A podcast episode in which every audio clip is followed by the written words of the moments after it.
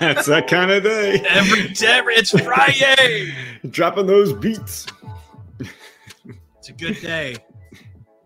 We get to talk about another relationship episode, Todd, here on mm-hmm. Your Daily Scrum with professional Scrum trainers Ryan Ripley and Todd Miller. This week it's been all about relationships. I feel like we should do like an open call in line. Like, Todd, I'm not getting along with my, uh, you know, and, and see if we can help out, right? Mm-hmm. It's like love lines for, remember that old show? Yeah, you remember like all those like growing up as a kid, you used to be able to call like a psychic and stuff like that, like one eight hundred whatever, and it'd charge you like nine dollars an hour. No, I never did that. So I never did either. I just remember the commercials. We need like one eight hundred Scrum Master. Just call in with your Scrum Master relationship issues. Today, though, we have a different relationship that's front of mind. Uh, Todd, product owner and stakeholders. Where are we going yeah. with this one? Yeah, this is a so predominantly up until now we've been talking about how uh, a Scrum team collaborates amongst the Scrum team. Uh, you know, now as part of this series, we're going to look out a little bit and talk about a product owner and how they collaborate with their stakeholders. We got well, another maybe another episode or two about collaboration to come, but this is an important one because uh, we there is a single event that um, that there's collaboration between the Scrum team and stakeholders in the sprint review. Yep.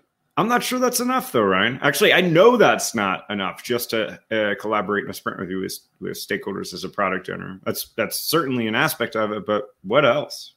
Yeah, something that we try to talk about in our Scrum classes is that, well, not we do talk about it, is that Scrum is just a subset of what an agile product owner, agile product manager, what they do. Mm-hmm. And so there's a big world outside of the Scrum events. And, you know, they they've the product owner has to be in touch and in communication and collaboration with stakeholders. Hmm. They're discussing all things product.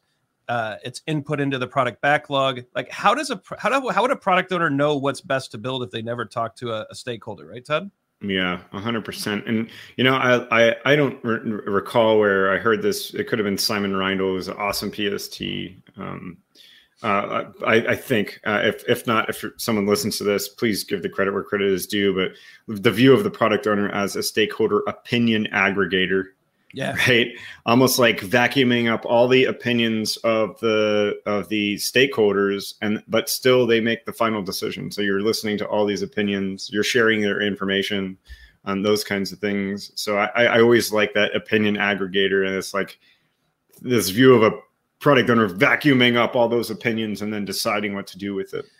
Yeah, and I mean there is definitely the anti pattern out there that uh, I'm the product owner. I don't need to talk to other people. I know hmm. what my customers want, and no, you don't. This is right. an absolutely essential relationship, um, uh, and it's not just like a a by. It's just not just one direction where the product owner is taking all the ideas from the stakeholders.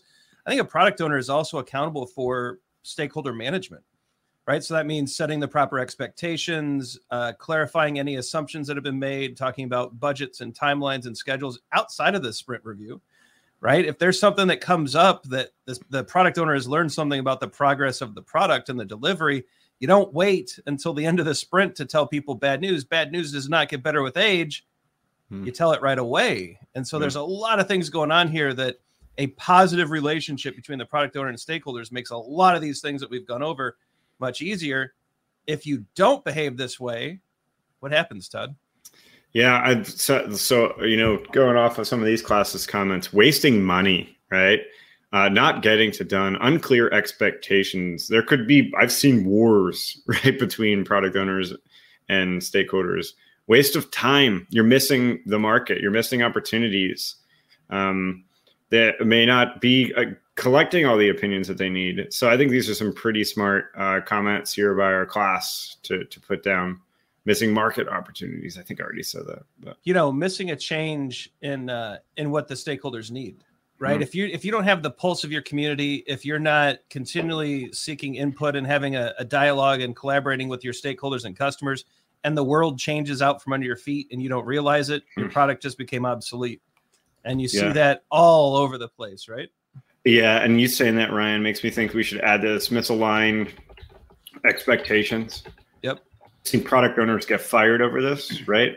Um, your stakeholders think one thing or think the trajectory of where you're going is one way and you are going in a different uh, direction. And that might be okay, but you need to say something. And misaligned expectations around a release, around where you're going with the product, around anything really can can can cause a great deal of harm. And in fact, get a product owner fired because I've seen it. Yeah. So Scrum Masters, uh, reach out to your product owners to see how their stakeholder management and relationships and collaboration is going. If it's suffering, help. Product owners, when's the last time you talked to a stakeholder? Maybe it's time to pick up the phone. People still make phone calls, right, Todd? I think so.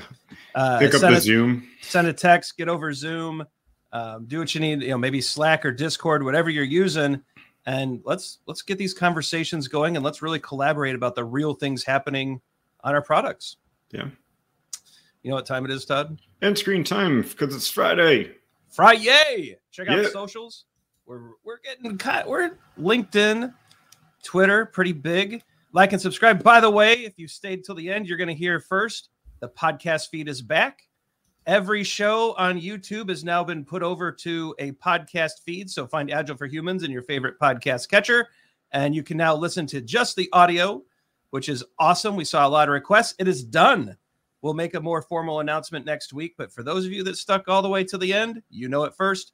For Todd Miller, I'm Ryan Ripley, wishing you an awesome weekend. We'll be back Monday with a few more relationship ideas, and then we'll keep moving on with uh, your questions on your daily scrum. See you then. Have a good week. Hey, it's Ryan. If you're enjoying this show and want to take a deeper dive into Scrum with me and Todd, check out agileforhumans.com forward slash training. Be sure to also look at the show notes to subscribe to our newsletter, get a copy of our book, Fixing Your Scrum, and learn more about working with us at Agile for Humans.